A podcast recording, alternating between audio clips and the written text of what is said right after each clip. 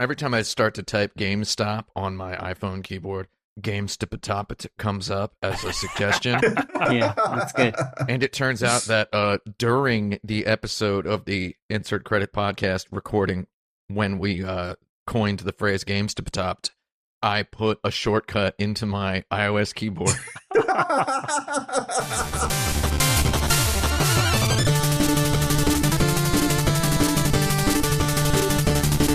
Hello, and welcome back to Insert Credit, the only show on the internet in which we weekly deliver the loudest news, reviews, tips, and tricks, fresh dripped hot from the bottom of video games themselves. In each of our 10 wild segments, we have 6 minutes to puncture your eardrums with the sick truth. If we can't reach a conclusive consensus within the time limit, listeners and participants alike suffer the buzzer.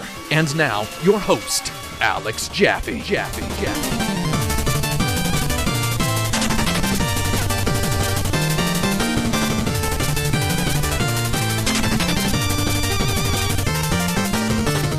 This guy or Insert Credit. Welcome to the only hour-long video game talk show where the participants are forced to come into agreement every 6 minutes or face horrible audio consequences. I'm Alex Jaffe, and the last co-op game I played with a stranger was Pretty Soldier Sailor Moon. I'm Frank Cifaldi, and the last co-op game I played with a stranger... Oh, it was an NBA Jam cabinet at MAGFest in January. Yeah. National Beef Academy Jam. Yeah. Oh, yeah. It's a game about cows, right? Yeah. It's about how to pair the best cuts of meat with the best jelly preservatives. National Beef Academy presents Jam. National Beef Academy, right? What's your turn, Tim? My name is Tim Rogers, and the last co-op game I played with a stranger was... I don't think I have an answer off the top of my head. So I didn't either. I actually played competitively against the guy. I'm just going to come clean right now. My immediate answer was something a little bit too personal for this show. That kind of co-op game. Well, my name's Brandon Sheffield, and I think the last co-op game I played with a stranger was Magic Sword at California Extreme Arcade Expo. Oh, man. It's not a very exciting story, but... No, but it's like, when else are you going to play co-op with a stranger? Other than on one of them arcade cabinets. I mean, I do... If it were further back, there were times when, for example, a bunch of people would get together and at someone's house and play, like, some of those couch multiplayer, Xbox Live indie games or something like that. That Hidden in Plain Sight game, if you remember that one. Yeah, that game's good. Yeah, had a lot of good ideas, didn't have a lot of graphics, but it didn't matter because it was like a really good 8-player bunch of weird mini-games. That game was great for doing that sort of thing. And just all instantly appealing, instantly interesting mechanics in that little game, yeah. Yeah, 100%. Just the fact is that was like 8 years ago, so I couldn't say it was the most recent. I remember playing that and being like, Chris Hecker had yet to release Spy Party in any publicly available form at that time, and I'm like, oh man, like, wow, you just kind of getting your stuff stepped on here. It had so many, like, not just Spy Party ideas, though ideas that ran with a whole bunch of little what ifs on Spy Party. Definitely, kind of a neat game. It kind of felt like someone read about Spy Party and was like, what if I did something like that, and then just did it 5 times as fast, or 10 times as fast. And I was going to make the joke about the dev time on that game, but there it is. Yeah. Yeah, I feel like, I don't want to profile the person who made Hidden in Plain Sight too much, though it feels like somebody heard about Spy Party and was like, I want to learn how to make video games. I'm just going to try to make some stuff that I think about as I try to remake something like Spy Party.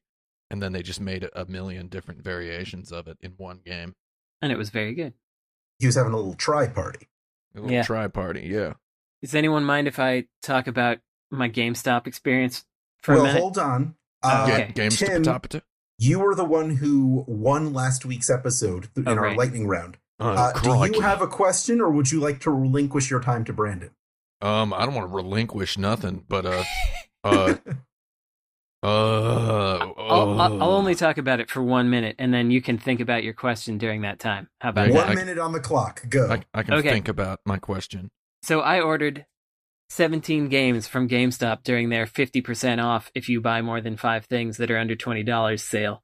And I was excited about them because there was a lot of good stuff in there. So I got an email saying, we have received your order. It will be processed, or it is being processed. And then I received another email the next day saying, your order has been successfully canceled, which was not something that I requested.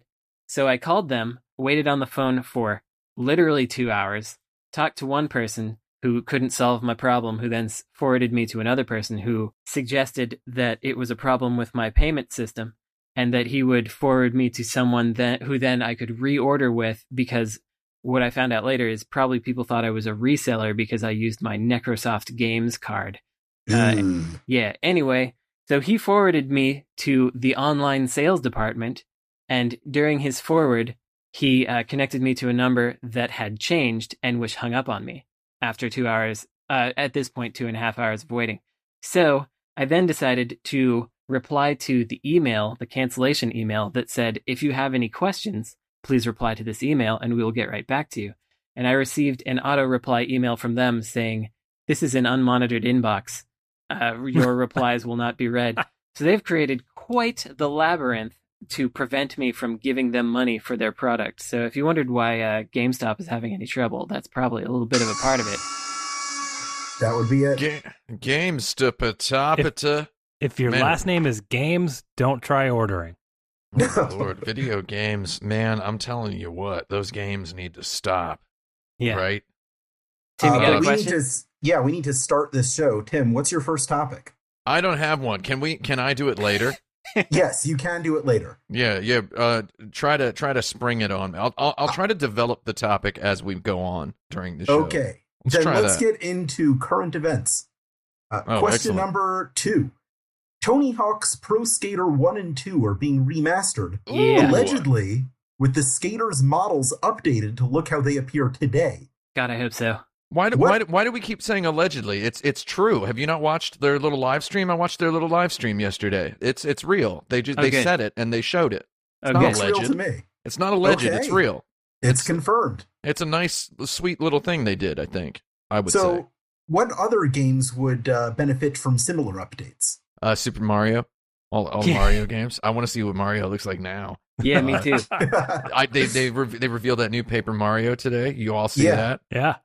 We know what he looks like now. He's paper. I love seeing people be impressed by Paper Mario, first of all, because that's like, it doesn't a Paper Mario game like come out and then it's always just a big old pile of slop part nonsense. Anyway, Mario still looks like a 12-year-old with a mustache in the Paper Mario games.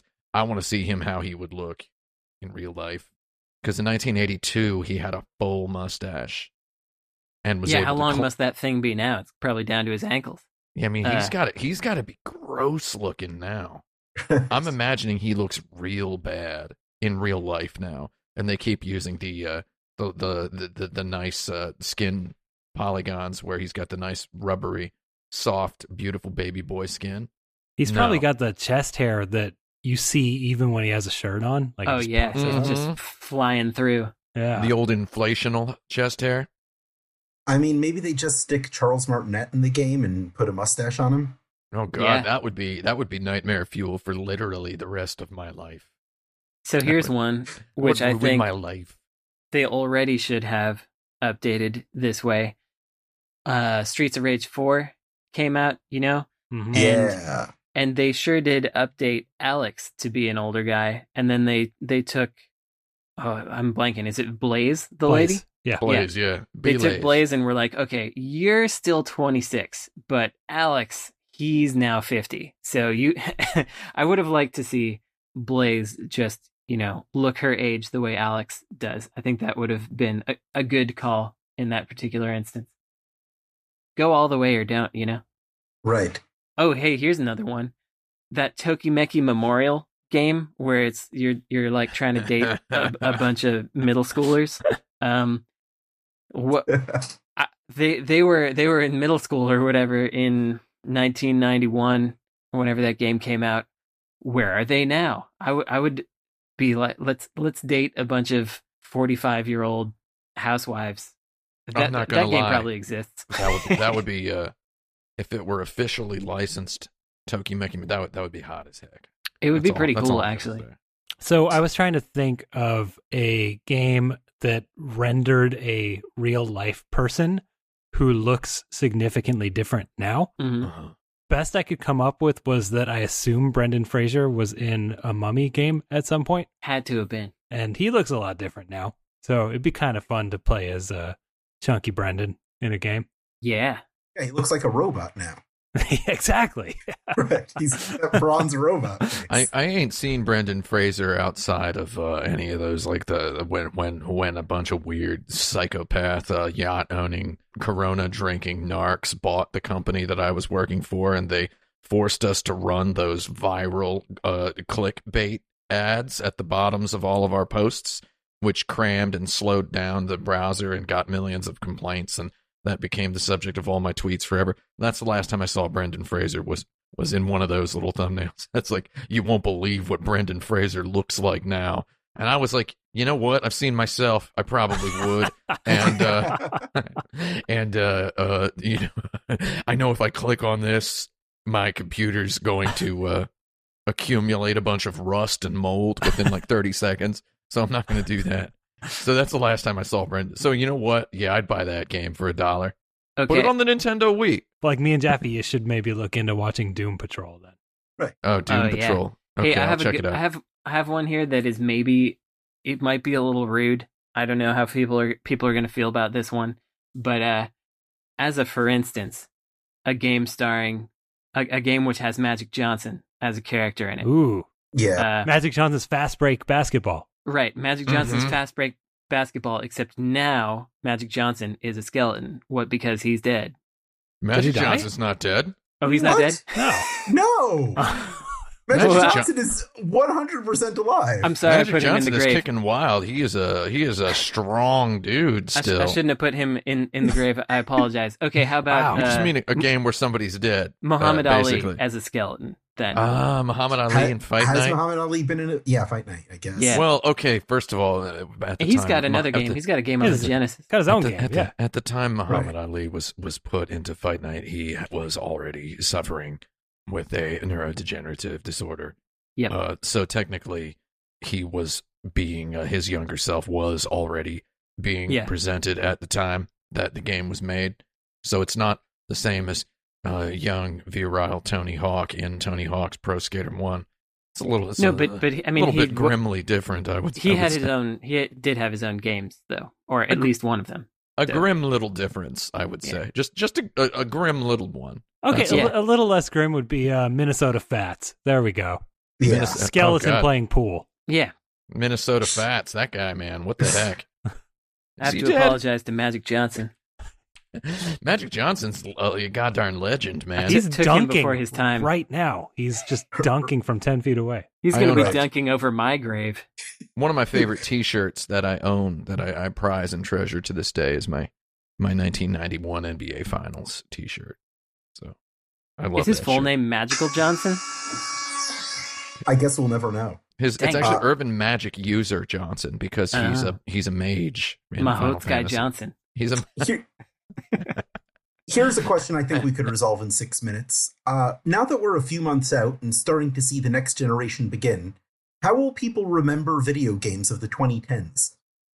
Oh, they'll probably just forget about them entirely. Yeah, that's my thought. Well, there was Red Dead 1 and Red Dead 2, so that's not a bad decade. You know, I think my real answer for how they're going to remember the games of this generation is they're going to remember them through their frequent updates into the new generation. And I don't mean that in a weird, flippant way or anything, because all these games are basically good looking enough that you can upgrade them somewhat cheaply. Like, you can't upgrade a PlayStation 1 game to PS5 without whole lot of work, but a PS4 game up to PS5, there's some stuff you can do, you know, like you can just put it on there kind of and have it running at 60 FPS at the highest graphics settings now, and it looks better, you know? Yeah. That's kind of what I'm thinking about. Like with with some of these Uncharteds and Last of Us and whatnot, they're just going to put them on there. The old going, the game liker conspiracy theorization where people are like, oh, can't they just export it in PS5 mode or whatever? Like when The Wind Waker came out on the Nintendo Wii U, Nintendo actually had the gumption to say that it took them 6 months to do. So that kind of spoiled everybody. And everyone's like, why can't other people take 6 months to... If Nintendo did this massive, wonderful remake... or remaster in 6 months, isn't there just a button people can click that can export it in a better graphics or whatever? Button. It's like, that's actually not that's definitely not a thing, but it's closer to being a thing now than it was before. Right. Yeah, I can run some stuff on my my PC, some old stuff, and it just looks good. And the newer the old stuff, the better it looks.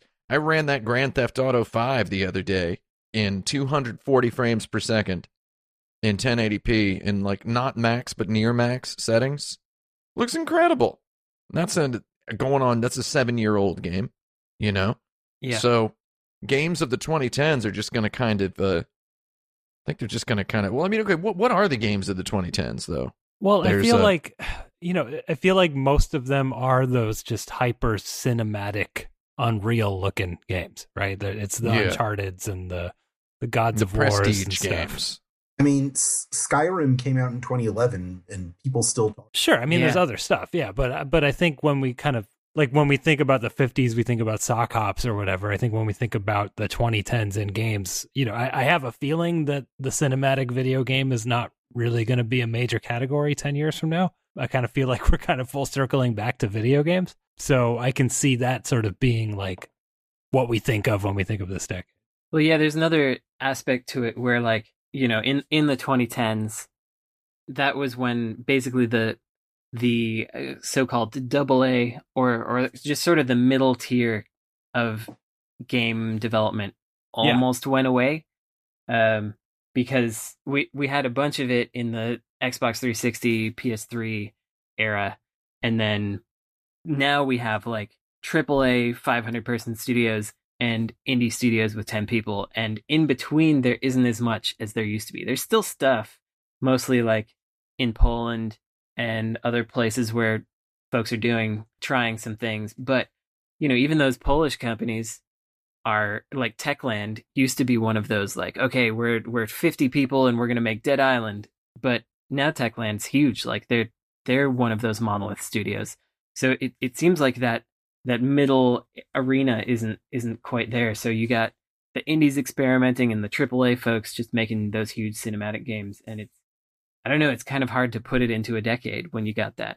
I also feel like a lot of the stuff that we think about as 2010s games, think of like Fortnite came out in 2017, and that just that's like made more money than most of the AAA industry combined over the course of the whole decade in just the last 3 years. Yep. When you say that the cinematic games might not even be the thing in the future, that could be true. If Fortnite is as big as it is, and that's just the dinkiest, I mean, no offense to Fortnite. I mean, okay, a little bit of offense to Fortnite. It's just the dinkiest little baby boy video game that you can play. It's like all the way back to the childish, he's playing his Nintendos. It's like Fortnite has become baby boys and Nintendos, right? Mm-hmm. So it's like we're back to those baby boy games, and the baby boy games are big, and the baby boys are back in town. The big boy baby boys are back in town. Also, think about those mobile games like Clash Royale and stuff. I played that so much I had to stop. I got pretty good at that game, and it consumed a bunch of my life. And that's definitely got that big baby boy art. For sure. It's highly likely that cinematic prestige video games are not really, quote unquote, the video games anymore. They're not all the games anymore. Well, also, the goal with things like Fortnite and Clash Royale is to not be stuck in a decade, but to have people play those games for the rest of their lives, basically. Mm-hmm. Like, they want people... The whole thing about free-to-play and whatever is... just keep it going. It's a live game. It's never going to stop. It's going to keep evolving. And if you saw that latest concert that was in Fortnite, that was actually legitimately pretty neat. Yeah, that was so cool.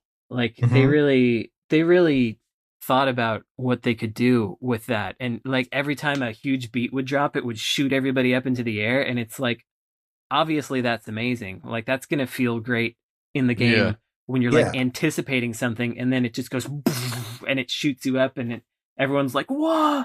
I don't know. Imagine if you actually like love that game and play it every day. Right? That must have been real cool. Yeah. Blow your mind out. Yeah.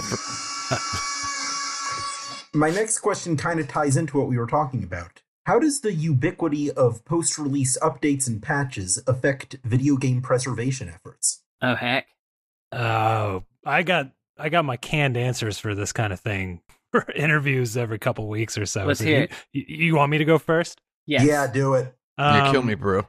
I think that we keep trying to apply the preservation rules of a Super Mario Brothers cartridge to a modern video game, and that's just never going to work. Yeah. If we think of game preservation as like, well, we need to save the servers, we need to save the every patch, we need to be able to roll backwards and forward to experience the game. It's like, okay, theoretically, that's maybe possible. It's not possible by a person outside of the company. And people within the company are also never going to do that. So it's not going to happen. But even if you did manage to replicate, you know, an online virtual world, for example, or even like a Farmville, right, where things are updating constantly and really the game isn't this game. It's the environment that you're in. It's the people you're playing with. It's the time, you know, like if you just run Fortnite 20 years from now, and you know, maybe you get some people playing it or whatever, but people, you're not experiencing what Fortnite was. You're experiencing, you know, a corpse of a game at that point. Yeah, corpse night is what you would call that. We have to think of video game preservation in a completely different way, and I often steal an analogy that John Paul Dyson at the Strong Museum once made, which is that we should be thinking of it the way we think of preserving professional sports, right? Where if you're preserving a baseball game that happened, you know, you're not like rebuilding Shea Stadium and cloning the players or whatever. You're documenting the game that happened. And I think that's what video game preservation needs to be. And then the other half of that equation is that we need to figure out how game companies can comfortably donate their materials to archives so that they can be preserved in that way without making the players have to spend thousands of man hours to circumvent, you know, the restrictions placed on them to do it themselves. Yeah, it's like I was just reading that article about people playing PUBG on Stadia and how 90% of the people they encountered were actually bots. And how the game just didn't feel fun or right. And people have floated the idea of bots as a way to populate those worlds, but it's still, you know, it's still not the thing. That's not how it was played. And also, the duration of playing is such a big part of it. I was just going to point out that, like, this problem has existed for a really long time. Also, for example, with the early downloadable services like Satellaview and all these kinds of things. And one that maybe other people knew about this, but I just found out about, which was the Taito X55, which is a karaoke system that Taito made in 1995, where it was mostly, it was really expensive to buy the unit. It was a home karaoke machine. You then had to have a monthly subscription and individually download each song, pay for each song to download. And so it was super expensive, but they also put like at least 13 games on it, including a game called Cleopatra Fortune, which later became an arcade game and a Saturn game and a PlayStation 1 game and a Dreamcast game. But the first version was on this X55. But the way that you would get the games was you would pay money and then you would download it over your phone. And then when you turned the console off, it would be gone. And so the only way to ever get those games is for Taito to have saved them and kept them on a server somewhere, because they specifically designed it so that you couldn't keep it. And those games are probably extremely gone. And I was talking to the the developer of several of those games, and he was like, yeah, I don't know where those are. Like, maybe Taito has them, maybe. Spoiler, they don't. So I was curious how the advent of World of Warcraft Classic, which came out about a year ago, plays into that, where we see this player base gravitating towards an older version of the game. Is that kind of a one-off, or do you expect that these games as services might adopt that model more frequently going forward? Well, I think that only applies, I mean, that it's only relevant for games that are incredibly popular. Yes. And so if you got like a moderately successful MMO, it's not gonna, they won't be able to get that kind of player base back. That makes sense. Yeah, I mean, the player base they had for Classic was incredible, and they've recognized that they had literally millions of lapsed players from those days that might want to revisit. To me, that's no different than, you know, re-releasing an older game on a new system or something. It's just like a kind of a one-off, like, here, you want to play this old game again, kid? Right. Yeah, it's got a built-in audience. I would love if that were a thing, though. Like, you know, the maid likes to talk about how they... Yeah, helped save, was it Homeworld? Habitat. Sorry, Habitat. I can never remember what it's called. They saved Habitat, but of course, you know, are a lot of people playing Habitat right now? And that only, so Habitat, for those listening who don't know, that was Lucasfilm Games was doing a virtual online world for the Commodore 64 in like 86, 87, something like that. Revolutionary at the time. And the original authors of Habitat basically volunteered and got people together and rebuilt the server code and got it running again. And yeah, to Brandon's point, it's like, even at its peak, there were maybe like 5 to 10 people playing this. Mm-hmm. There's, yeah. I'm sure, zero now. And it's cool that it happened. We just can't expect that there's other Chip Morningstars in the world, you know, and Randy Farmers, who just kind of do this for free with the code they already know. Randy Farmers. Huh? Randy Farmers, yeah. Oh, God. Let's go on to the next question now. I've known a couple of Randy. No, not ready yet. No. Okay. In that case, I'm going to shuffle the schedule around a little bit. Give me a shuffle. Number 4. What are the hallmarks of a great video game trailer? Well, when you say hallmarks, I think of the trading card company. So right. You mean the greeting card company? I'm sorry, yes. The greeting card. Somebody should make a collectible. I'll trade you my like. I'm sorry for your loss for that Mother's Day collectible greeting card games. I heard that's how Nintendo got their start with the Happy Birthday Grandma line. On the old insert credit staple, if somebody says the wrong word in a sentence, and then everyone starts talking about what if that's the word they meant to say. I think you mean the staple of the entire podcast industry. I think there's game trailers that they still, okay, every Japanese game company to this day opens their trailer with like 20 seconds of a black screen with like text slowly fading onto it. That's like, soon the adventure will begin. And then it's like a bunch of CG and no gameplay. That's a bad game trailer. So anything that's not that, you got to start with just not that, basically. Right, but what gets you excited? You want to have a game trailer. I saw this one game. Penguin Wars. I really like the trailer for Penguin Wars because it successfully communicates what the game is. It shows that it's cute. It has nice music. And it sort of expands the idea of the world a little bit by just showing you all the characters and whatever, even though the characters probably don't really matter and whatever. It's just it really, well, I guess I would recast that as, I like a trailer that kind of is what it's trying to show you. It acts like what it is. And I like that Tony Hawk trailer that came out for the remaster. It was interesting to watch because I really felt like I should have been watching that in a room full of screaming journalists at E3.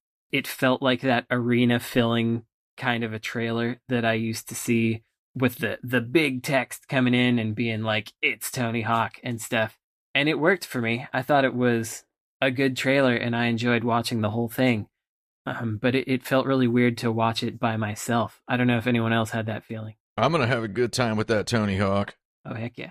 I was too busy being angry at the trailer. Angry why is that? I didn't like co-opting the Dead Kennedy song Police Truck, which is a protest song about police violence, for this trailer.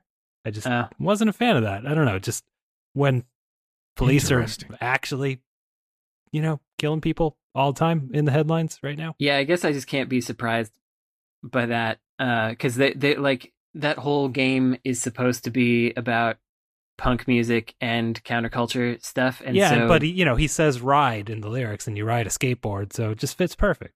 Just throw it in there. You want to know what's interesting is I didn't even listen to the sound on that trailer. I watched it with the goddamn sound off, listening to my own music.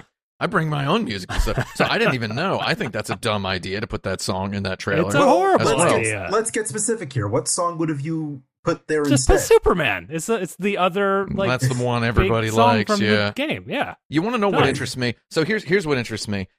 First of all, my number one thing about trailers, I think the ideal video game trailer should be a 7-second long animated GIF on Twitter. That's what I think.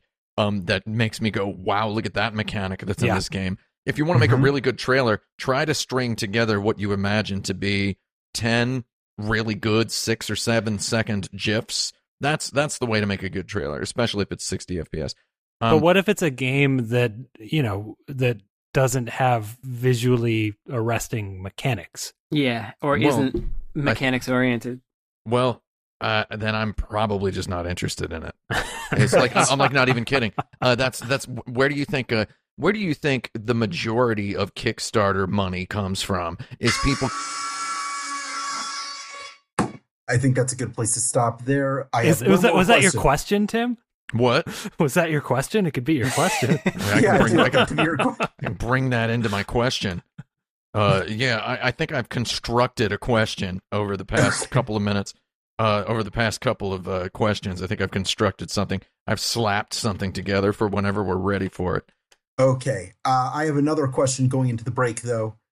It's time to introduce a segment I like to call the adaptation game. You like to call it that? You've been calling it that in your head before introducing it to us? All day long. I was like, what am I going to call this? I like the adaptation game. I auditioned these for myself. You guys like how I jumped on a few small words and dragged it out into like 20 seconds of... Oh, I noticed it.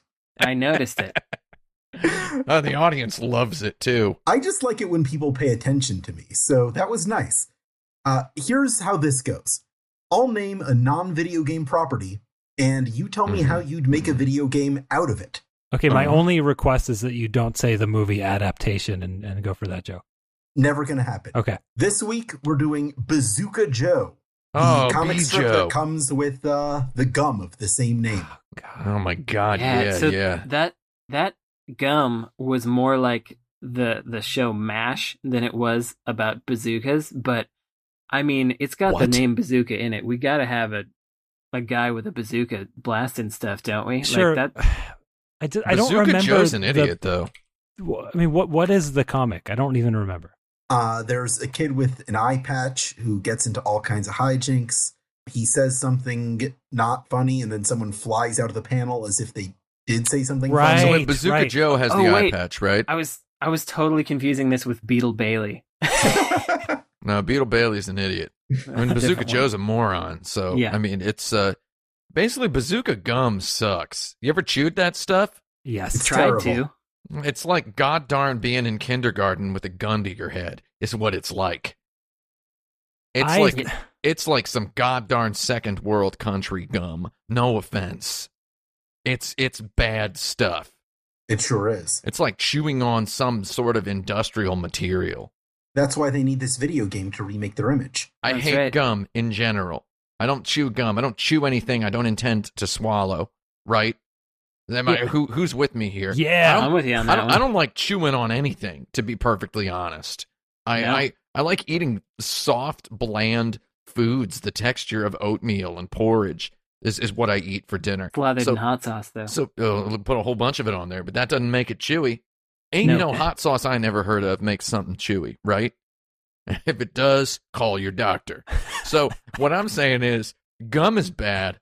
Bazooka gum is top of the pops when it comes to bad gum. It's one of them gums that only exists because there's, you know, the retro section in the candy store that has like the stupid wafers or whatever. So one thing I've noticed in marketing and advertising is people love when something is connected to something. When you have a song that's from an anime, people will like both the song and the anime, right? For example. Yep. So the only reason Bazooka Gum exists is because it has comics in it. And neither of them are good. However, together, they're a brand that has endured at least long enough for Alex Jaffe to ask a question about them on a podcast in the year 2020. So anyway, that's basically, by making a video game, we would be encouraging this insipid, self-parasitic marketing trend of, and that's what we're trying to do. Yeah, so let's do it. What's the worst way to do it? Okay, I think he does have a bazooka, but it's not used for violence. I think it's used for navigating the world. Well, I was thinking, what if he shot bazookas? Like, he used his bazooka to shoot gum into people's mouths, like. Kind of like Pepsi Man has to deliver all of those Pepsis to people because they're frustrated at a Pepsi machine. They're like, "Where's the dang Pepsi?" And he has to go deliver it. I can see that. So what I was visualizing was that you kind of shoot the bazooka down to propel yourself up, and then to float. He kind of like cranes his neck upward. I just did that. You could probably hear it on the mic. And blows a bubble that helps him float. And that's how he gets around. But then, maybe he does have to force this horrible product into people's mouths. He's got a bazooka that shoots big pink bubbles. Yeah. Right? Yeah, so here's what I'm thinking. I'm thinking, because it's Bazooka Joe, because it's a famous brand that lots of people have heard of, whether they're really familiar with its deeper contents or not, whether they know any of the details of what is Bazooka Joe the comic about. We don't know, right? I mean, we know there's a kid with an eye patch and a baseball cap, right? That's basically Bazooka Joe and his gang. I recall the phrase "and his gang," right? So we've got Bazooka Joe. A bazooka is a gun. Everybody recalls the name of this thing. I feel like the bazooka marketing people could get away with something edgy. And I think what you do is you have to go into your school and shoot all the kids with a bazooka, but it just basically, the giant pink bubble hits them in the head, and then they start chewing gum and they thank you for it. So it's like an edgy, like a joke on a school shooting. It's like going after the Reddit audience. And it's a really, really tasteless joke that they that they think nobody's going to get mad at because they think they did it right, but they didn't. That's what I would pitch them to sabotage them. I would pitch them that, to sabotage them for having the gall to think that making any video game at all is going to elevate their stupid, dead, tired trash can brand. I mean, to be fair, the gum doesn't taste like anything either, so tastelessness is their brand. Kaboom. Kaboom. It's either that or it's just a completely nothing platform game on the Commodore Amiga. Right. We're just giant heads. Yeah. Sure. That's what we do for all of these. A whimsical school shooting simulator. We'll be right back after a short break. Alamo Drafthouse, I know you're listening to this. Let me sponsor us. All right. We now return to Insert Credit. It's time for our Patreon question of the week. Uh-oh. You too can submit questions to the show by joining patreon.com/insertcredit. And get episodes a day early. This week's question comes from Alex C., who asks, was Lost Planet 2 proto-Destiny? Oh, man. Yeah. Lost Planet 2 was one of the games that I ordered from friggin' GameStop. Oh, my Lord. So you don't know. That's not even a joke. So you don't know the answer to this question. I don't know the answer because because they didn't send it to me. GameStoppetop. And I don't know because I don't know. I played about 5 minutes of the single player campaign at an event or something. I don't know anything about this game. Joel, all I can really say is that programmer Shane Marks played that competitively. Well, I mean, competitively, not officially, but like he was in a top guild and stuff kind of situation for a very long time. And I think he would probably say yes is the answer to that question, because something about that version of that game, which is why I wanted to order it from GameStop when I saw it there. I was like, oh, heck, I should play that. Obviously, the online experience, as we were discussing earlier, will not be there anymore. But there were guilds and raids, and the movement mechanics were interesting, which I think could be part of what they were talking about. Because, you know, in Destiny, you got those little speeder thingies. What do they call those? I don't remember what they call those. But they got those little bikes and whatever. And in Lost Planet 2, you zip around with your zip line, and you got big goals to get to all together. So I think there's something to it. And there was definitely a lot of discussion when Lost Planet 3 came out about how the magic was no longer there, and Lost Planet 2 was kind of the one. And so it feels like that sort of thing is ripe for someone else to be like, well, that was a good idea. Why don't we evolve that? I don't know that the Bungie people were necessarily thinking directly of it, but they probably played it. Call me a moron, but wasn't Halo the proto-Destiny? No. So here's the thing. Okay, Halo is part of the DNA of Destiny. Though Destiny is composed out of many, many little. Destiny is endlessly fascinating from a game design perspective. Just to imagine, I don't think there's any game in the world that has as much design of as many different flavors and game design sub-disciplines in it. There's Destiny. A lot of micro stuff in there that's very micro polished. It is incredible. It is incredible. And I will tell you the truth. I applied for a job working on Destiny 1, and I interviewed a couple of times, and I didn't get it. And the thing I was applying to do was quite specific. So let me tell you something that I know. I know for a fact that at least a couple of game designers working on Destiny have definitely played all three Lost Planet games. So, I mean, I don't know how, I call this a fact, though it's really more of just an extremely strong notion that I have. So Lost Planet 3 was, as Brandon said, it's the one people said the magic was gone. It's the one that completely gave itself over to the resource collecting and crafting stuff. I played all three of these games. And then Lost Planet 2 had a little bit of it that was balanced. Lost Planet 1 was, did anybody here play Lost Planet 1? Oh, yeah. I loved Lost Planet 1. I really loved Lost Planet 1. And it's such a strange little game. It stars Lee Byung-hun from, that's what they call him in Japan, Byung-hun Lee. It stars him as the main character. He was like the hottest Korean celebrity in Japan at the moment that they mocapped his face just for these cutscenes in this game. And it has this this personable world to it. It has like its own massive world building stuff that they just built out of nowhere for nothing. It really feels like an NES Capcom game just presented on the Xbox in a way that Dead Rising did as well.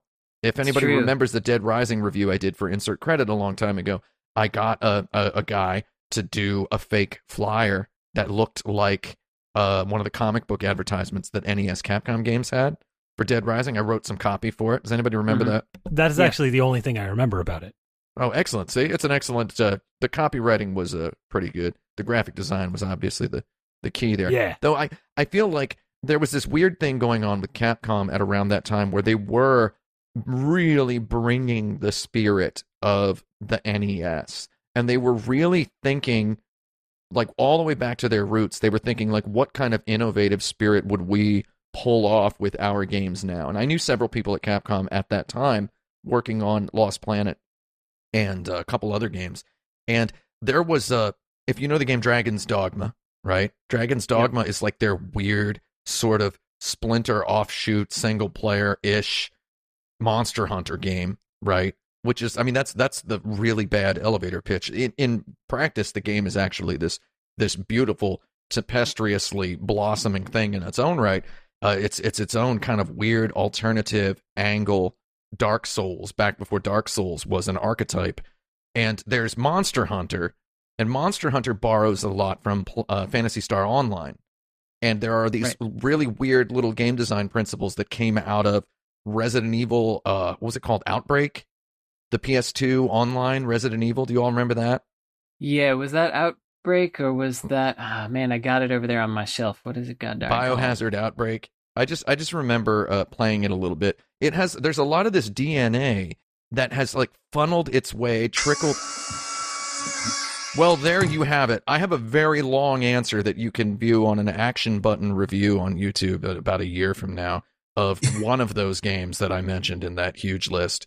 the review. Stay tuned. The review will cover all of them. Go ahead. Oh yeah, I suddenly had way more to say about that too. There's after, like the NES thing. I just want to briefly say like the thing they were doing. This 1-2 minutes. Okay. The thing they were doing at that time.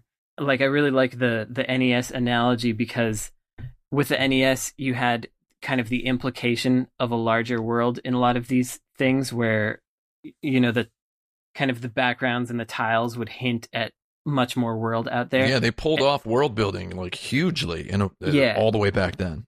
And that was really hard. It was hard to translate that kind of there's way more here thing in a 3D world. A lot of companies found very clearly, but Lost Planet somehow manages to, and I think part of it is like you have this heat mechanic where you can't get too far away from everything, where it really does feel like there's way more out there. You'll never be able to access it, but there's like a big world that exists here through inference, and it's hard to do that through inference. And I found it pretty impressive that they managed to do that.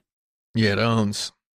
Let's go on to our next question, which I believe is Tim's question. Tim, are you ready? Oh, yeah. So here it is.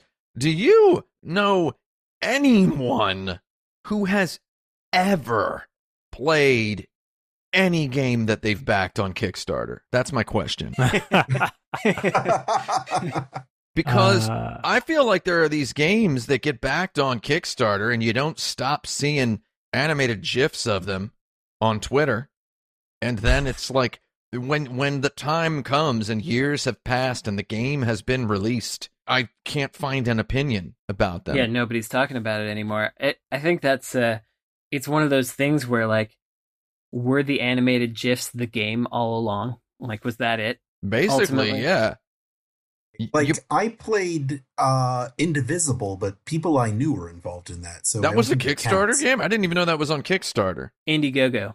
Oh, okay. The old IGG. But it counts. I mean, it was actually, it's actually still, I believe, the largest Indiegogo game of all time. Oh, excellent! Largest back. Okay, do you know anyone who played that Double Fine adventure game that when it came out, the one that had who was in it? Was Elijah Wood in it? Who was in it?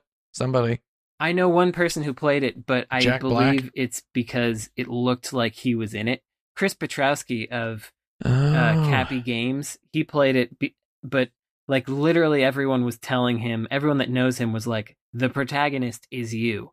Yeah. Because it looked exactly like him. So I know someone played that. I played the first half because they put it in two halves. And then I was not compelled enough to look into it when the rest of the game came out.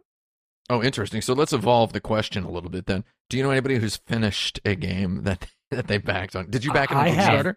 Yeah, I did back in a Kickstarter, and I'm looking through my list here on Kickstarter. I sort of stealth logged in, and no, I have not played almost any of these, but I did play Thimbleweed Park to completion, which was a Kickstarter game.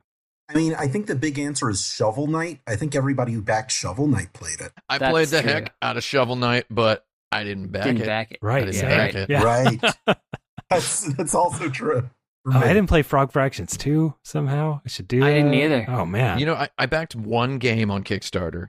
No, I backed two games on Kickstarter. One of them has not been released. One of the games I backed on Kickstarter was Wandersong, which was being made by my friend Greg Labanov. You guys know Greg Labanov? Yep. Excellent guy. A top-tier individual. Like Scarves. Yeah. I backed that game, and I played it to completion. Though, also, I feel like maybe that doesn't count because I know that guy and I backed it because I knew the guy. Right. Yeah, I mean, my most recent example is that, what's it called? Battle Princess Madeline. That was the, you know, Makaimura-like video game starring a young lady. And I backed that and I was kind of excited about it. And then it came out and I was like, I don't know. And I played it for... I don't know, 10, 15 minutes. I feel kind of bad about that. I guess. Did any of you back Shenmue 3? No. Of course not. I did not. I played a little Shenmue 3. I didn't back it, though. I'm going to get it again. I got Shenmue 3 for free on my PS4. I'm going to try to get it on my PC so I can at least... Shenmue free. That's what they call it in England. Exactly. Oi, y'all got that Shenmue free? Shenmue free. You lot got that Shenmue free. That's how they say it. I guess another question, how often have you ever bought concert tickets and then on the day of the concert not wanted to go? It's very similar, right? Every time. Yeah, every time. I do force myself to go a lot of the time. Another thing that's real good that happens is I will buy concert tickets and then be like, when was that show supposed to be? And then it was last week. Yeah. I feel like Kickstarter manages to funnel that money into the video game industry. So, I mean, there is actually that certain type of money. I remember at GameStoppetop, when I worked at a GameStoppetop, back when it was called Software Etc., back in the 90s, holy lord, I just pressed my clown horn sound effect button. Back in the 90s, when I was a grown-up person working at a video game store, I remember the manager, like, very, very... in like a low key way, like he knew he was being sleazy, being like, pre-orders are the best, man, because people pay $10 most of the time, they don't even come back and buy the game. And I'm just like, oh man, wow. So I guess for concert venues, it works out real well, and when people forget that they bought the ticket, because they get to have a little bit more breathing room and a slightly more comfortable experience. They're all bankrupt now because nobody's going to any kind of concert ever. Yeah, these all did. I actually. Until I lived a very uncomfortable life for many years, on purpose. Though it was all leading up to now, where my life is no longer uncomfortable for the reason you would think, which is money. It's uncomfortable because the world sucks. I just can't.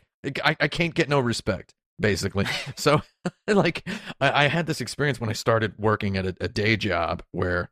I have this problem where I work like 14 to 16 hours a day, and I had no life outside of my job, and the only thing I did was I bought movie tickets and went to the Alamo Drafthouse and watched movies, and I bought them on the app, and I think maybe 1 out of 8 times I ended up just not going to the movie and not getting a refund, and I'm like, I got the money, I don't need to worry about it. So I had the money, didn't have the free time.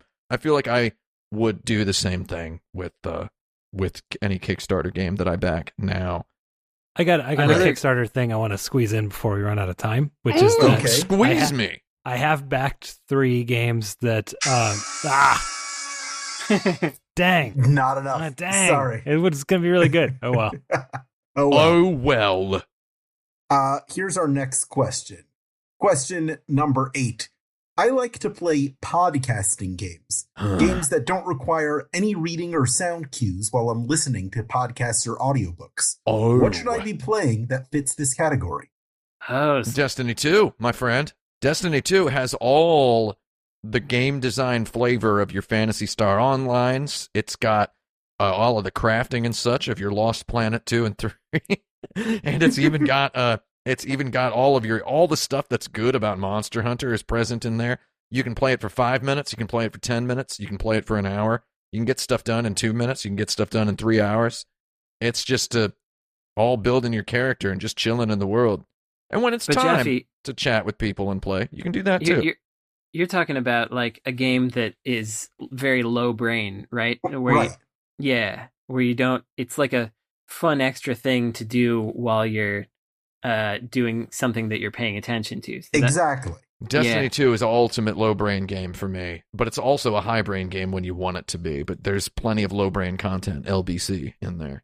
Well, I think about this question quite a bit, and one of those for me is that game Hole Down on the phone, where you're basically just playing pachinko. And there's a bunch of games like it, but this one is well polished and made by that Grapefruit guy. Mm-hmm. I like that guy. It's basically just like once you get to the end of it, it's an endless kind of mining with pachinko balls kind of a thing where you're just bouncing stuff around and trying to make numbers go down. And it's pretty fun to just have on as a second thing. Another good one is Super Metal Crusher. For the PC Engine, which is a totally different direction.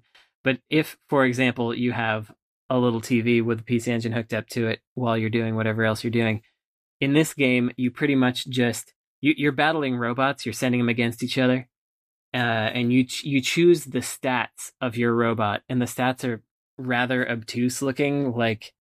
There'll be things like speed and fastness, and it's like, what's the difference between them? I have no idea. That's, I think it's agility and dexterity, to be honest.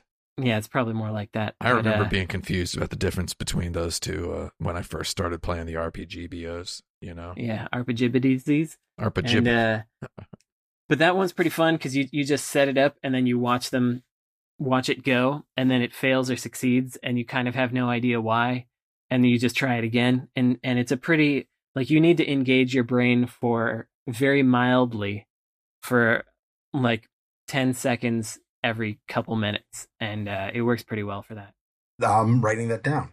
What else you got? I just got two things to say real quick. Number one is, Brandon, when you said hole down, yeah. I reflexively pressed the I reflexively pressed the broken plate sound and the Doom Demon sound on my soundboard by my left hand. So it was just like a sound and a Doom Demon going in my ear. And then I almost died. I had to turn my head a full 179 degrees away from the microphone because you said this game called Hole Down, and it was like clattering, like cartoon plate breaking sound effect, and it was, this. I tell you what, Elgato Stream Deck. If you absolutely need to spend $249 to have a moment like I just had while recording a podcast where a guy says "hole down," look no further. Right. Elgato Stream Deck. That's the podcasting game I need. Just a soundboard that I can play while during the podcast. Wait a second, are you, Jeffy? Are you saying you're bored right now and need something to do right now? No. I know. Well, I'm listening to other lesser podcasts. Plate breaking sound.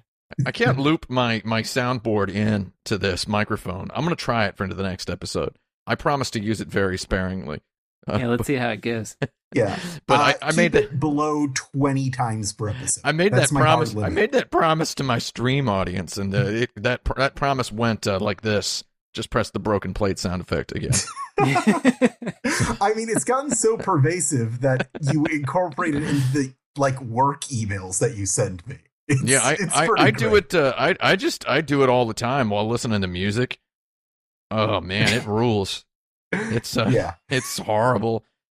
So your podcast video. Well, I had another. I said I had two things. I don't know what the other one. Who cares about the other one? I don't care. Peggle's pretty good. You can get Peggle up going in there. Yeah, I did Peggle for a few months. That's over. I pressed the Doom Demon sound effect again when you said Peggle. We're done with by the Peggle. Way, so let's see. I find puzzle games in general are pretty good at for that, and this one might be a little too much of your brain, and also it's maybe too expensive. But that game Cleopatra's Fortune that I was talking about earlier, the Saturn version and possibly the PlayStation version, which has way worse music, but I think it doesn't. Saturn version at least has this version of it called Mystery Mode that happens in there, and it's basically where you have a prompt. Oh, wait, it's also in Japanese. I'm really digging myself a hole here. I remembered my second thing. Okay. I'll just finish this real quick. Yeah, hurry. You have to solve specific puzzles through their specific rule set, and as long as you know those, it's just like, how do I get this going? And it's a lot of trial and error and figuring out, and it's kind of fun. Mine just as a title before Tim goes real quick, Game and Watch Collection. Okay. Oh, my joke was so good.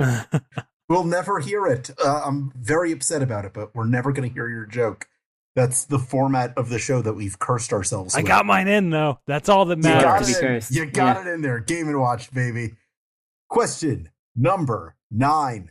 What is the best joke weapon or joke armor in any game? I don't love joke weapons and joke armor, but Dan Hibiki in the Street Fighter series, he's the best. He's a joke character, and he's actually funny. Yeah, and he's making fun of SNK, which is also kind of funny to have like a little game development rivalry in there, because they made him look like Ryo Sakazaki from Art of Fighting. So he's actually got like it's like a three flavored sort of joke, because he's the joke about SNK, he's a joke about he's mechanically badly designed on purpose, and which is also an SNK burn, I believe. I believe so as well. And then number 3, so he's aesthetically and mechanically a joke about SNK, and then number 3 is he exists to be a sort of a dare character where it's like he's a self-handicap. It's like you choose him when you really want to prove that you're way better than the person you're playing against. I love it. I mean, it maybe didn't 100% work out that way and go down in history as a great idea, but I think that's a great idea. I think it is. I like how they used it again in Super Puzzle Fighter 2 Turbo. Yeah, where he's all red. Yeah, so his gems in that game, if y'all don't know, people have specific pattern drops for when they do a bunch of damage. They drop like jammer blocks on you, and Dan's are all the same color, meaning they're incredibly easy to kill him with. Like once they turn into full blocks, it's this huge, like, glittering jewelry store of bombs to murder him with.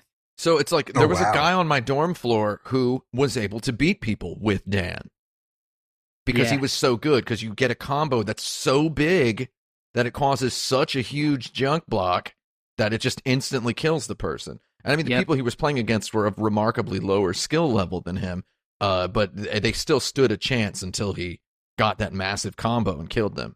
But it Friend of the show, Persona, is so good at that puzzle fighter game that we started making him play as Dan every time, but then he got so good at that that now he has to play with the controller upside down behind his back. Can he still win? He still wins. But it's the only way to make it fun. It's the only way to make it a little bit of a challenge for the rest of us. Am I remembering right that you could throw soup or something in Symphony of the Night? Oh yeah, you could. There was some kind of a food you could. I think it's like you could equip the item as a weapon or something like that, and then you could toss it out there, something like that. I do remember that happening. There's a game called Queen of Heart 99, which was very similar to the Asuka 120% series that I enjoy, but 4-player. And it was a doujin game starring a bunch of anime girls from a variety of anime things and whatever. But there was one character who would drop... Actually, I guess this is just like Shenko from Darkstalkers. Drop pots and pans and stuff on people.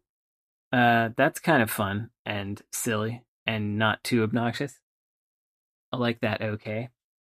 But I guess you're thinking more about like in games like PO'd or whatever, where they got some kind of a big old barf gun. I don't know if they have that in PO'd, but one of those kinds of games, you know. One of my favorite joke weapons in a game that's a sort of a joke, but I don't know if it's a joke weapon, is, does everybody know the spoon in Final Fantasy IV?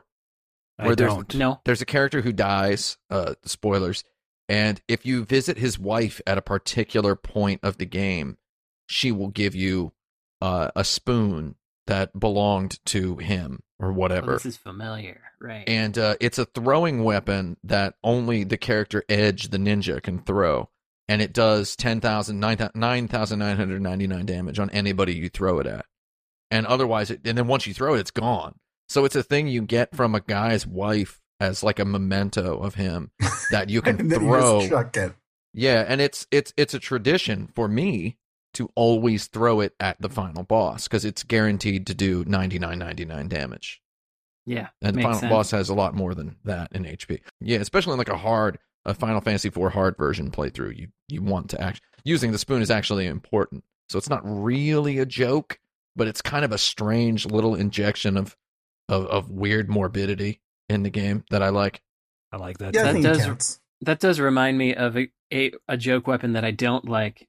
In that Highlander game that I often mention on the Jaguar CD, they have a rubber chicken weapon that you can unlock if you go into you do some secret stuff and you get into a cave room that has pictures of all the developers in it, and then on a pedestal in there is a rubber chicken that you can take and equip as a sword, and whenever you swing it, it goes boing, and love a boing.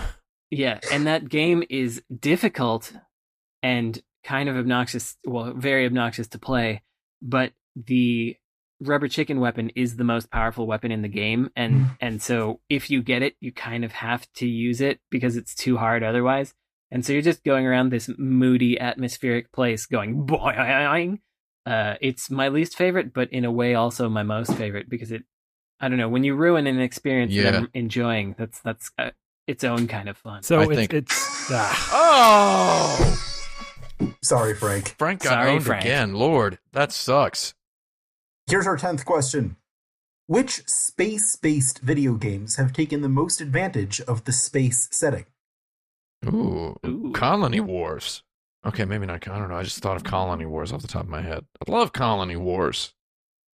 I need to get myself an HDMI, a PlayStation, with some sort of a flash cart that I can plug in so that I can play Colony Wars on my television and capture it on my Elgato Game Capture 4K 60 Pro. I told you I'll help you with that. Let's do it. I know. That's. I'm trying to bring Frank into the question. Did you like that? Pretty good.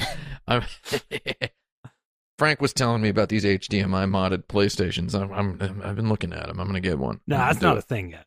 It's not PlayStation, but really? Yeah. Oh, you were telling me about some PlayStation stuff. Yeah. With the PSIO, you can convert the component to HDMI. Oh, and I guess someone made a cable that does that. Never mind. Yeah. There's a cable. Some retro tank or whatever. Yeah. I love Colony Wars, and that was one of the games. I was just thinking about this PlayStation thing today, and I was thinking about getting a PlayStation just so I could play Colony Wars. And I'm probably going to do it.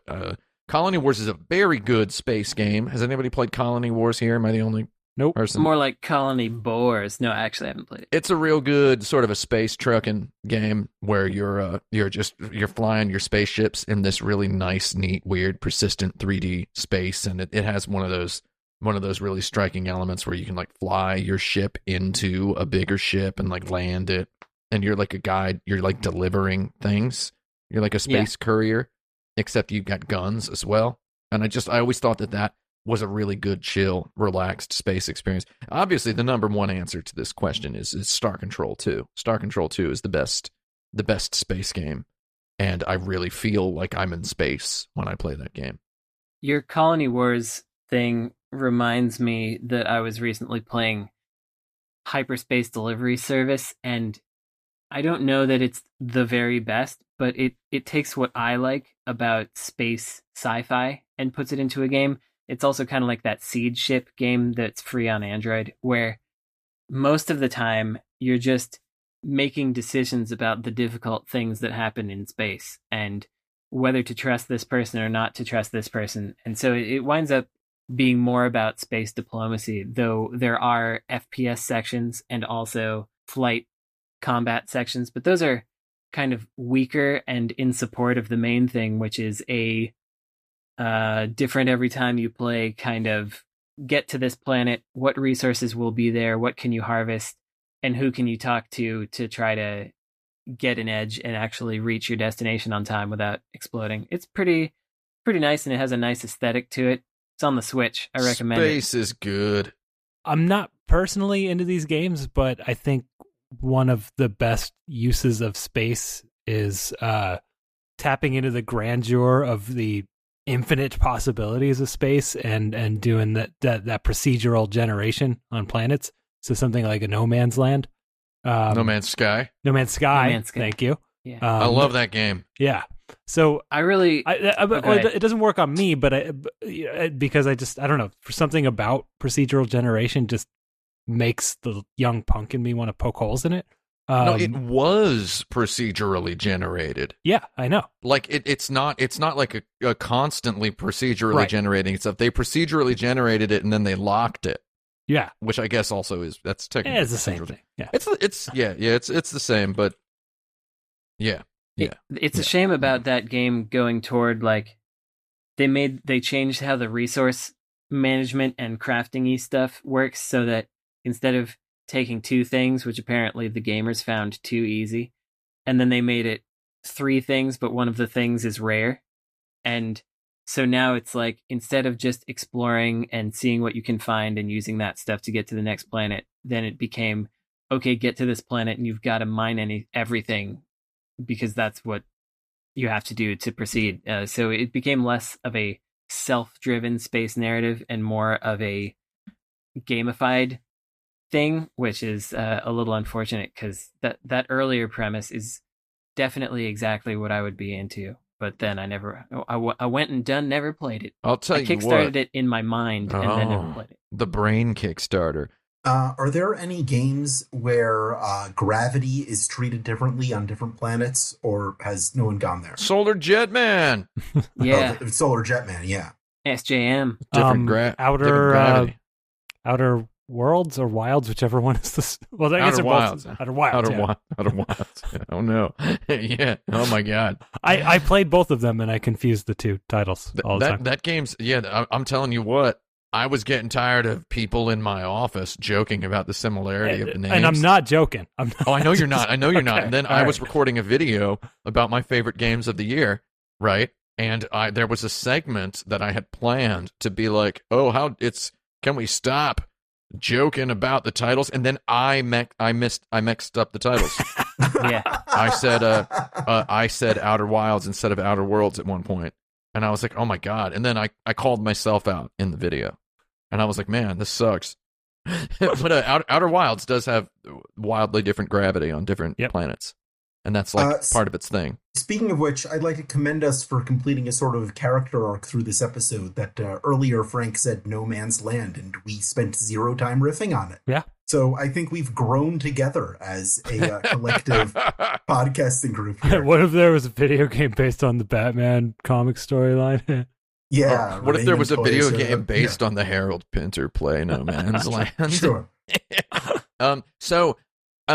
I really do think my personal answer, I stand very strongly by. I think the best games that really make me feel like space are Colony Wars, which earlier I oversold. It is a shooting game primarily, but it has this greater feeling of greater importance. Number two, Solar Jetman, which is just Death Stranding in 1989 in space.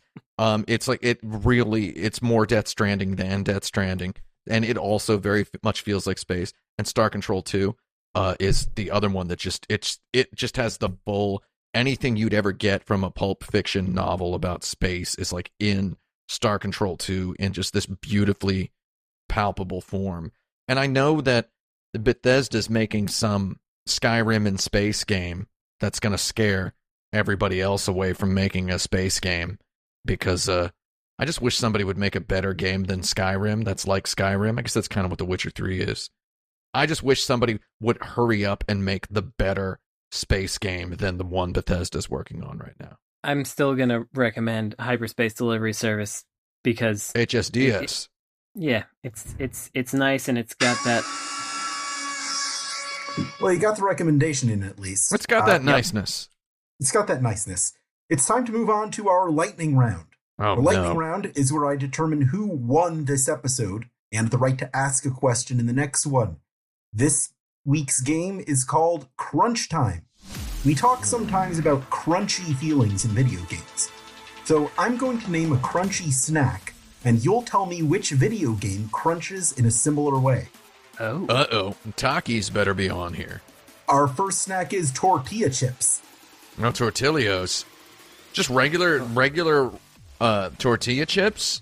Unflavored? Do we get unflavored tortilla chips? So when you say restaurant style, are you thinking thin or gruesas? You think the thick ones? I'm thinking you're talking to two. You're talking to three people who have lived in or do live in California. Yeah. So fair enough. There are many restaurants that have many. There's restaurant style tortilla chips is a wide thing. That's like asking us to describe FPSs. See how I worked that in there. Let's narrow it down to Tostitos. Tostitos, sort of a medium crunch, not really about crisp. Medium one. Yeah, right in the middle. Yep. Yeah. Medium crispy. Well, Frank, you had an idea, I thought. No, I didn't, but I'm immediately going to, breaking tables. I don't know what game you break tables in. Maybe slam a guy into a table. One of them wrestling games, maybe. Yeah, I break them in Yakuza, but I don't think it's a plain tortilla chip. Oh, yeah, that's a harder one, yeah. Yeah, that's it. What about that Godfather game where they were really all about, you can strangle people with the analog stick and mash them into a table, and that was a whole thing. Yeah, I don't know if you broke the tables, but I don't know if you did either, but in absence of more things to say, let's go. Okay, Godfather. Number 2 is trail mix. Oh, Firewatch. Oh, I guess so. Oh. There's nothing crunchy about Firewatch. No, there isn't, but there's nothing that crunchy about trail mix. Have you ever had it after you opened the bag, like the second day? There's no crunch left. It turns into like a soft... It's a variety of soft chews. Yeah. Yeah.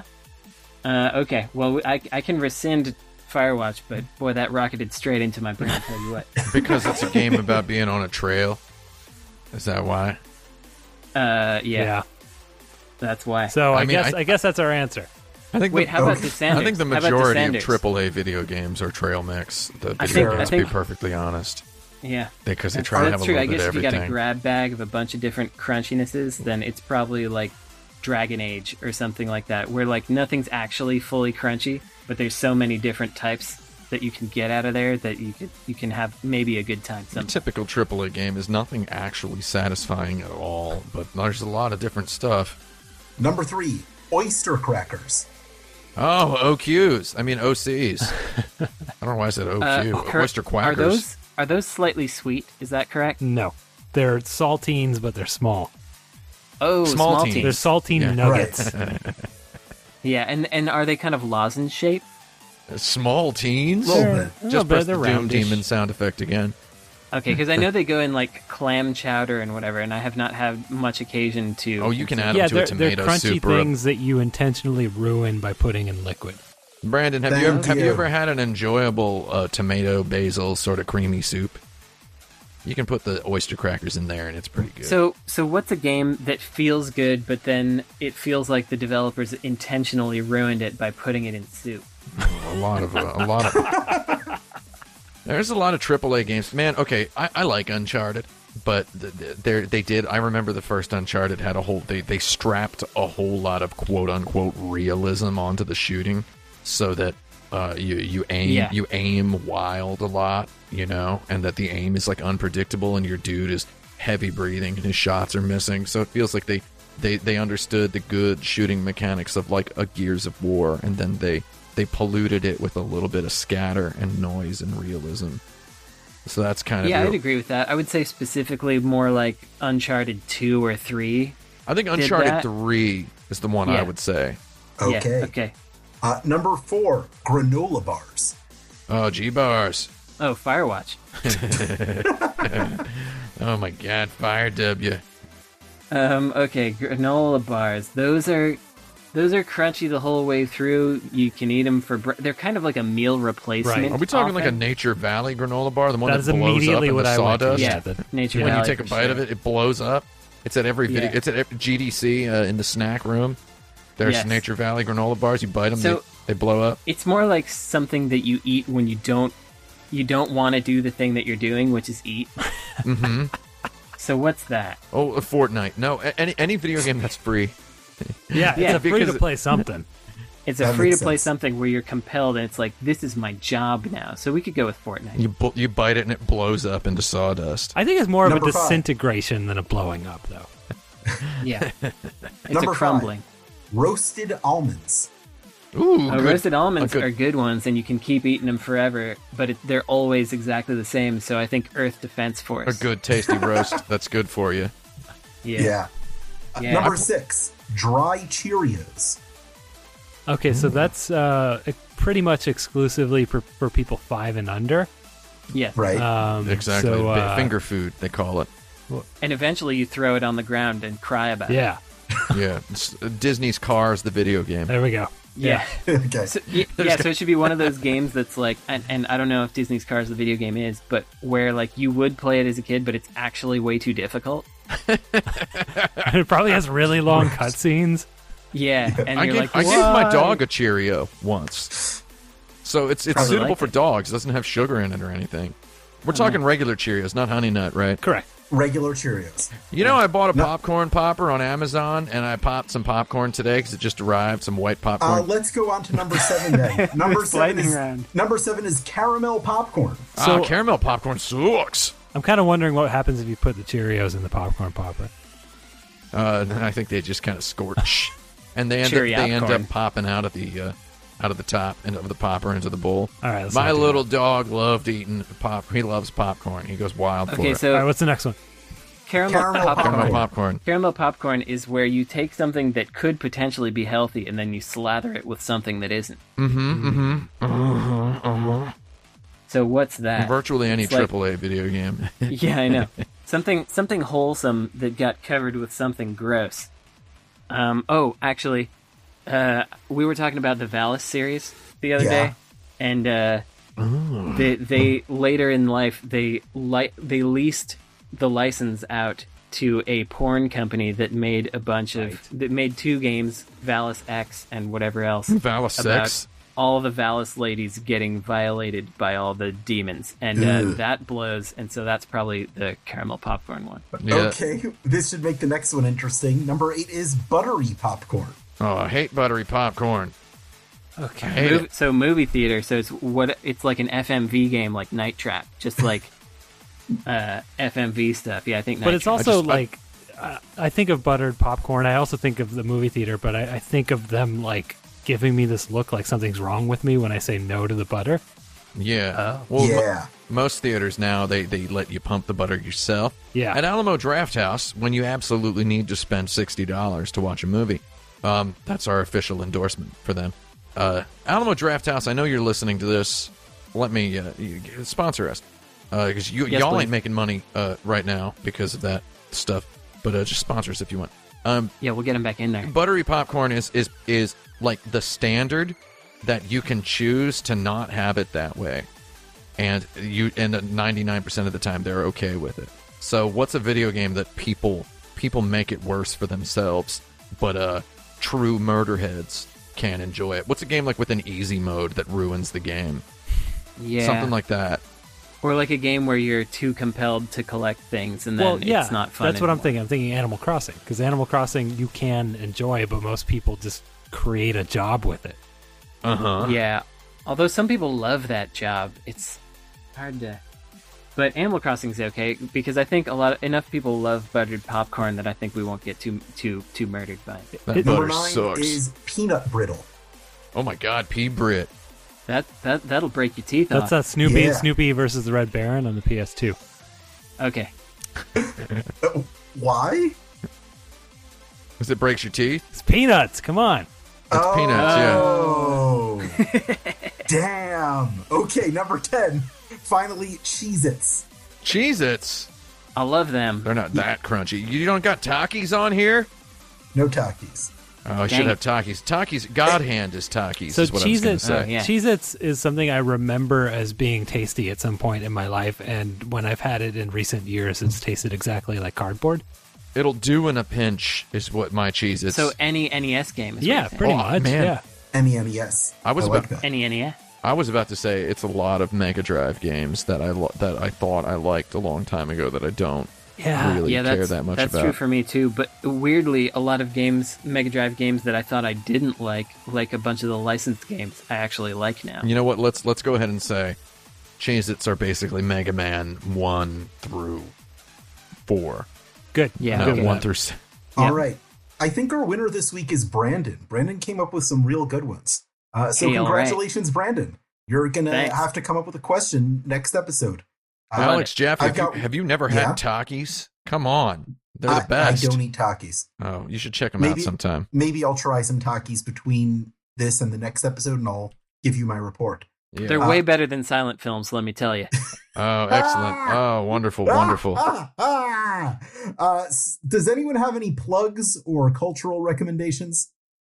I got one. I was watching this movie called Blind... Whoa. I was just going through puberty for a second there. I was watching this movie called Blind Woman's Curse. BWC. Did I talk about this movie before? I didn't, right? No, I just like abbreviating things so that it sounds like I'm aware of it. No, I was just making sure because I felt like I might have done.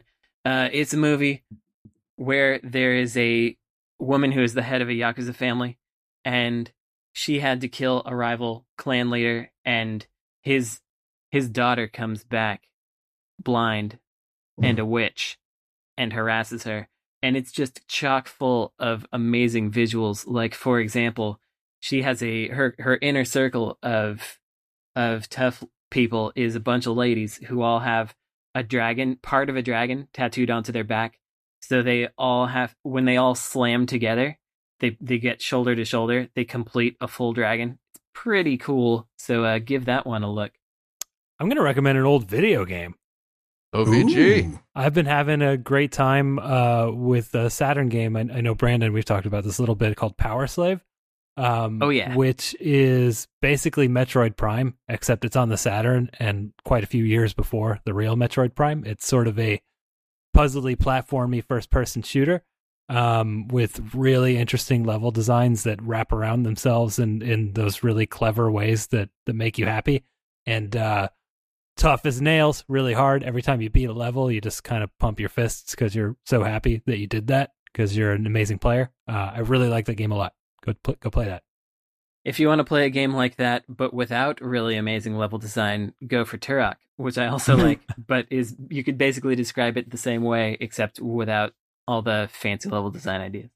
Mm. Tim, do you have any recommendations? Not off the top of my head, no. I've been doing pretty much the exact same thing all day, every day for the last, since the last time I've been in the same place. Well, do you recommend it? No. No. Here's what I recommend. When someone asks a very technical question with a bunch of details on Twitter, don't Google something and paste it into your tweet reply and say, if you're not a professional video editor and somebody tweets about a video editing problem that they're having and they tweet a whole bunch of details in a thread of multiple tweets, don't reply to the first tweet asking if the person tried to do X, which is something that they mentioned as one of the possible solutions they explored in the second tweet of the thread. Read the whole thread and then don't reply to it at all, rather than going and copy-pasting something from the internet. That's my recommendation for the week. Pretty fun recommendation. Yeah, I'm going to have fun with that. Yeah, I have a recommendation. If you enjoyed this podcast, please give us a rating or review on your favorite podcast distributing platform. You can also support the show directly on Patreon at patreon.com/insertcredit. Subscribe at any level, and you can access our episodes one day early or submit your questions to the show. You can follow us all on Twitter. The show is @insertcredit. I'm @AlexJaffe. Frank is @FrankCifaldi. Tim is @108. And Brandon is @NecroSofty. You can also keep the conversation going on forums.insertcredit.com, where some of us may show up to respond to your comments. Until next time, I'm Alex Jaffe. I'm Frank Cifaldi. I'm Tim Rogers. And I am Brandon Sheffield. And your game has now been saved. Podcast over, yeah! Game over, yeah! Yeah, that kind of thing.